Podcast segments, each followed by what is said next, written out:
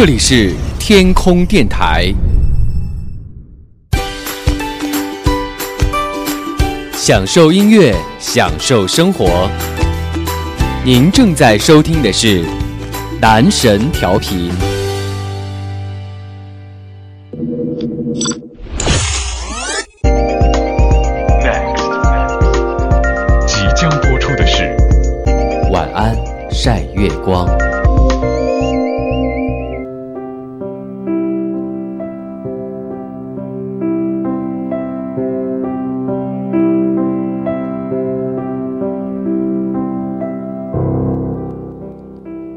大家好，各位听众，欢迎来到你最爱的男神调频，进入到晚安晒月光，又到了和大家来分享阅读魅力的时间。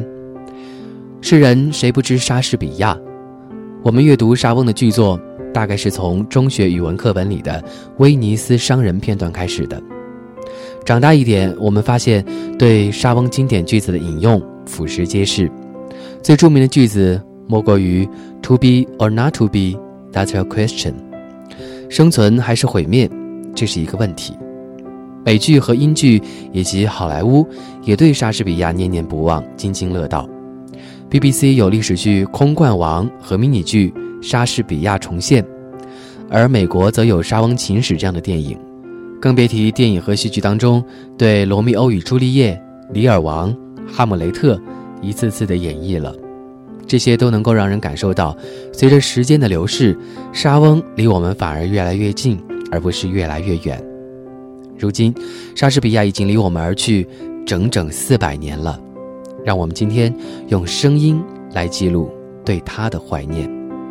今天的晚安晒月光，我们要和大家来分享到的文字，是来自于作者朴实写作的《依旧说不尽的莎士比亚》。希望透过我们的文字，能够和大家重温这一位文学巨匠。或许他在我们的生活当中，多多少少都对我们有过一些影响。至少他在全世界各地学生们的课本当中，始终都给我们带来过难以忘却的记忆。今天就和你一起来，依旧说不尽的莎士比亚。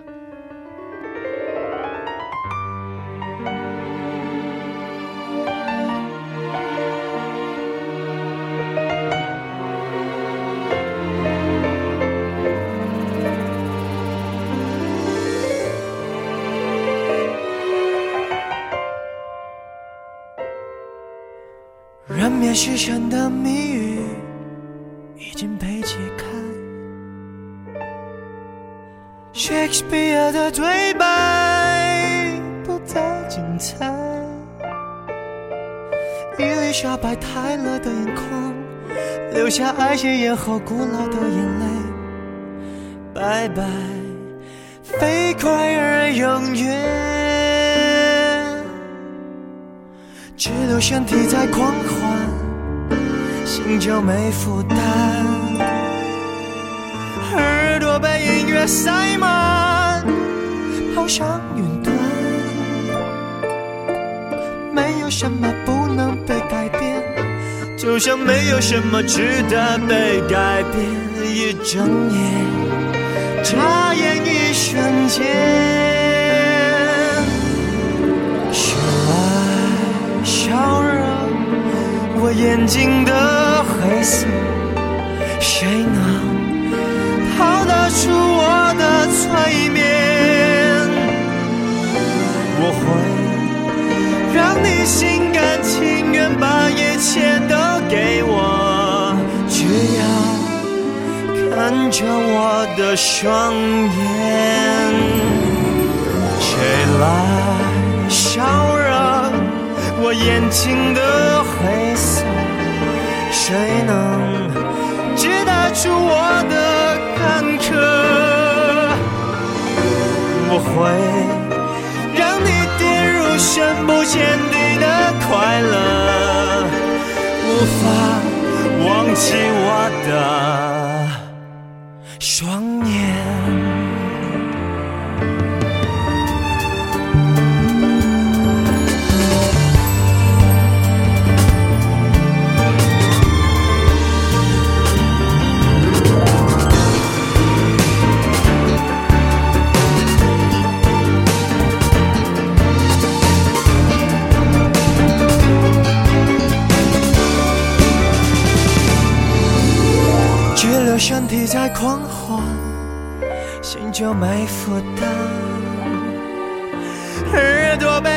塞满，跑向云端。没有什么不能被改变，就像没有什么值得被改变。一睁眼，眨眼一瞬间，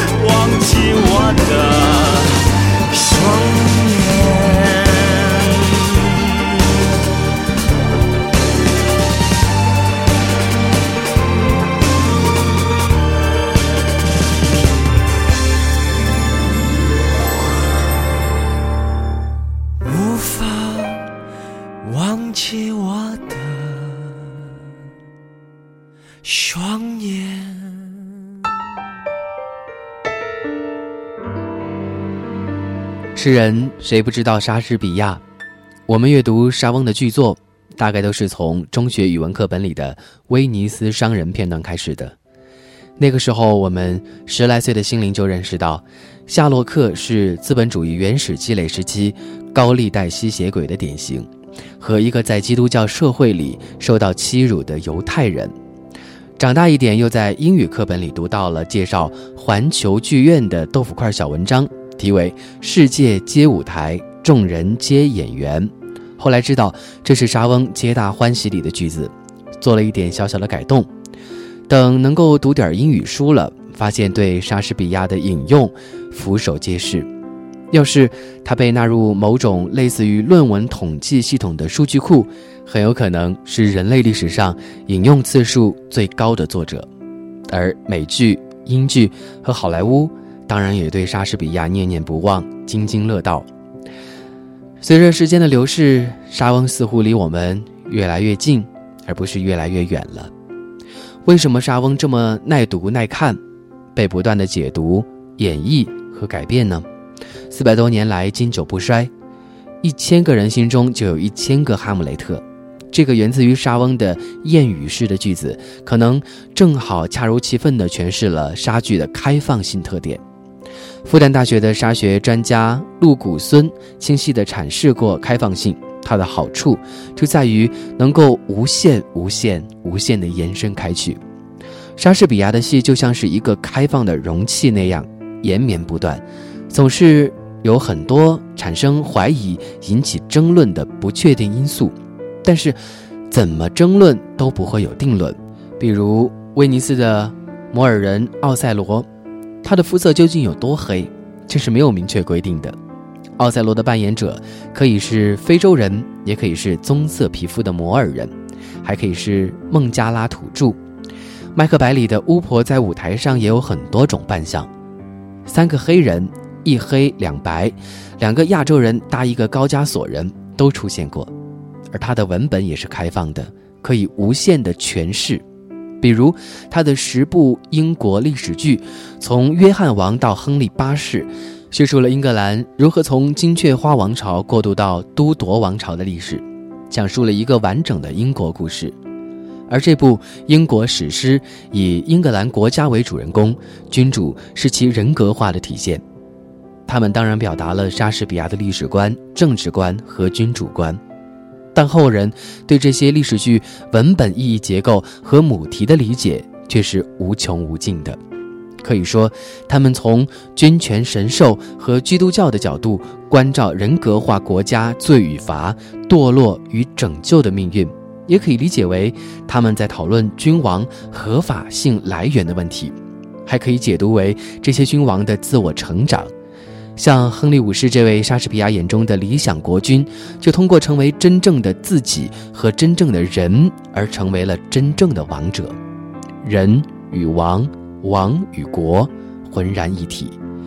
开放性还让各种改编、再创作乃至解构成为了可能。美国作家约翰·厄普代克就以小说《葛特鲁德与克劳迪斯》解构了《哈姆雷特》。因为哈姆雷特的母亲与他的叔父是长时间里真心相爱的，嫁给他父亲才是政治联姻。而英剧莎士比亚重现在现代场景里，重新诠释了莎士比亚原型人物的同时，也解构和重构着如麦克白这样的原型人物的心理、人格和动机。你可以说，奥赛罗的主题是奥赛罗被伊阿古欺骗弑妻。也可以分析出他的母题是一个异乡人无法克制的不安全感。哈姆雷特当然是复仇记，但也是关于自我认同迷失和内心挣扎的故事。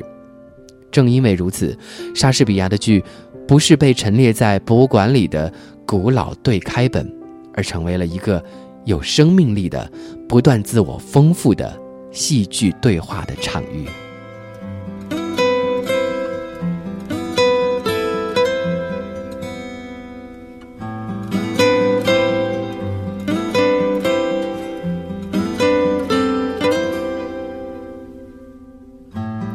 树上的自然风光，写着爱着一个人的故事，但是文字还是文字不算话。想送给你的每一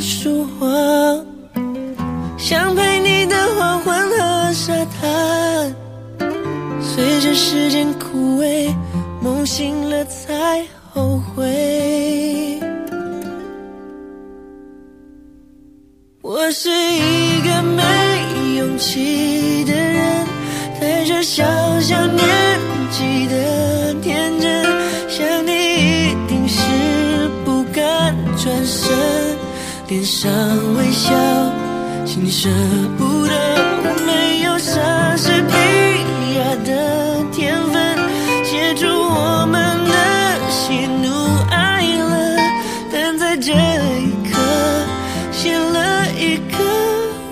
切片，失去了你。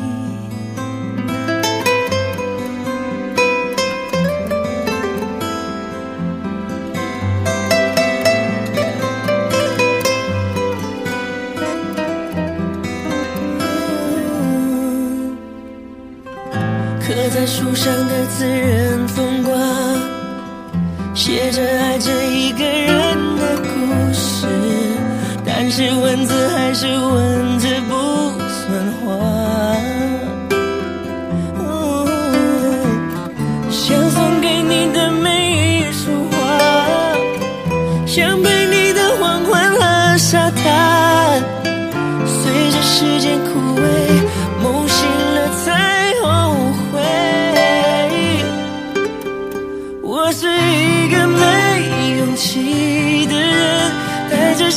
小小年纪的天真，想你一定是不敢转身，脸上微笑，心舍不得，我没有莎士比亚的天分，写出我们的喜怒哀乐，但在这一刻，写了一个完结篇。失去了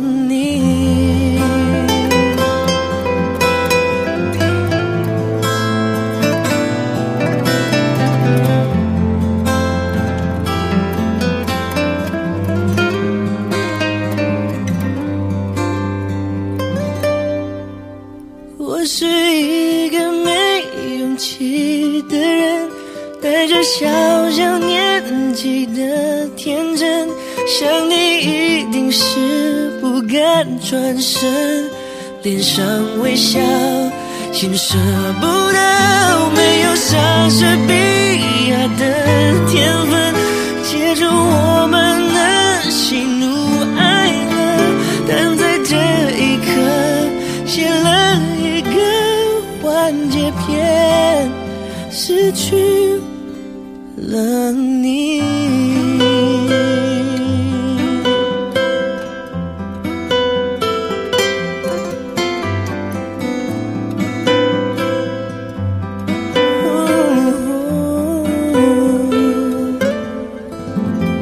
十七世纪初，莎士比亚还在世的时候，他的作品就已经借助印刷业开始经典化了。一六二三年第一对开本的印行，即表明印刷业对他的推崇。四百年来，莎士比亚已经毫无争议地居于西方正典的中心。其后，几乎所有伟大的作家都会不自觉地被置于与莎翁比较或者是对话的境地。这也许是我们至今仍然在不断的阅读着莎士比亚的原因，但是还有什么别的更为打动人的原因，来让我们阅读莎士比亚吗？卡尔维诺在《为什么读经典》里这样回答说：“经典作品是一些产生某种特殊影响的书，他们要么自己以难忘的方式给我们的想象力打下印记，要么乔装成个人或集体的无意识，隐藏在。”深层记忆中，经典作品带着先前解释的气息走向我们，背后拖着他们经过文化或多种文化，或只是多种语言和风俗时留下的足迹。它表现了整个宇宙。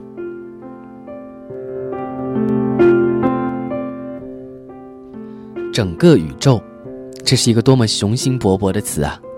莎士比亚的作品当然是浩瀚的。他的剧本里不仅有政治与历史，还有自然科学，因为统计显示，他描写了超过两百种的植物和一百三十种的动物，涉猎过包括有服装、烹饪，研究过占星术、炼丹术以及军事科学，但这些知识不能够确保他不会过时。也许更为重要的是，他创造了人，他刻画了英国人、欧洲人和美洲人。还塑造了丰富和普遍性的人，创造了诸多各异的人之本质，洞察了人的内心世界与思想道德情操，思考过人生的真谛。这从某种意义上，正如哈罗德·布鲁姆所说，正是莎士比亚创造了我们。那些人物形象在一定程度上就是我们的祖先，或者说是这些形象创造了我们。莎士比亚的作品能够成为经典，也在于其陌生性。不同时代、不同国家的人初次阅读它，都会感到是在接触一个陌生人，产生一种怪异的惊讶，而不是种种期望的满足。他的天赋体现在一种无法同化的原创性，极少有人能够像他的作品那样，供应着终极意义上的戏剧原型。而这种创造性与莎士比亚创造语言的天赋有着紧密的联系。在他生活的那个英语还没有成熟的年代，他就能够用自创的英语，恰如其分地表达出从未被他的当代人领悟到，或者说从未能够说出的人生感悟和真谛。正是莎士比亚，让英国人和人类不会因为缺乏语言表达而丢失太多的思想。当语言被他创造出来，成为被无限扩散和无尽延续的自在时，一个词或一句话的所指能有多宽广与深邃呢？也许，就和宇宙一样吧。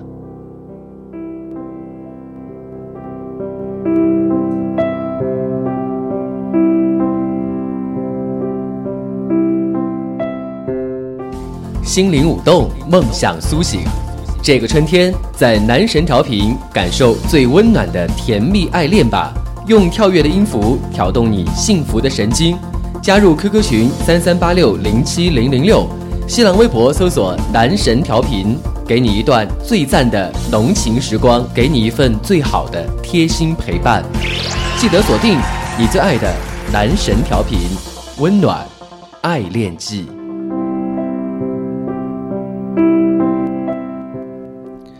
大约三百年前，歌德在莎士比亚的《纪念日发表了题为《说不尽的莎士比亚》。